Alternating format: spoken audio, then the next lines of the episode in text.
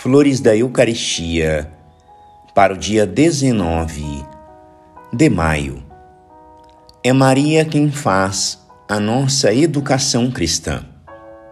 Jesus conquistou todos os tesouros da graça. Compete a Maria recolhê-los, distribuir o pão que ele nos deixou e fazer observar a lei que promulgou. Jesus não pôde ficar entre nós, em seu estado glorioso, pois um certo temor nos afastaria dele.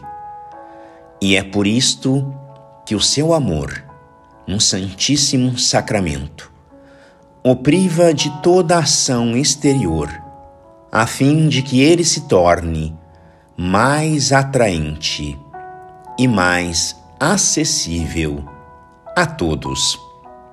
Eis, porém, a nossa mãe, que é também a mãe de Jesus.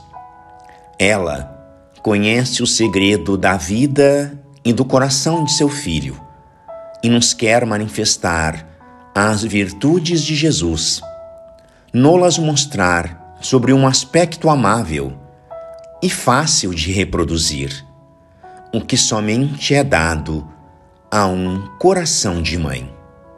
Se eu ousasse, diria que ela vai maternizar Jesus, torná-lo tão meigo, tão acessível e capaz de ser imitado, como é a mãe para o seu filhinho.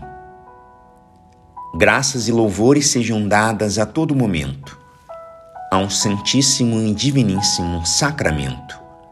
O Senhor esteja convosco. Ele está no meio de nós.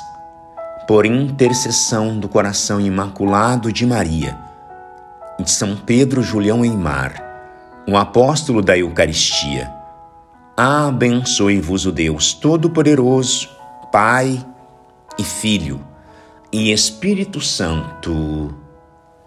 Amém.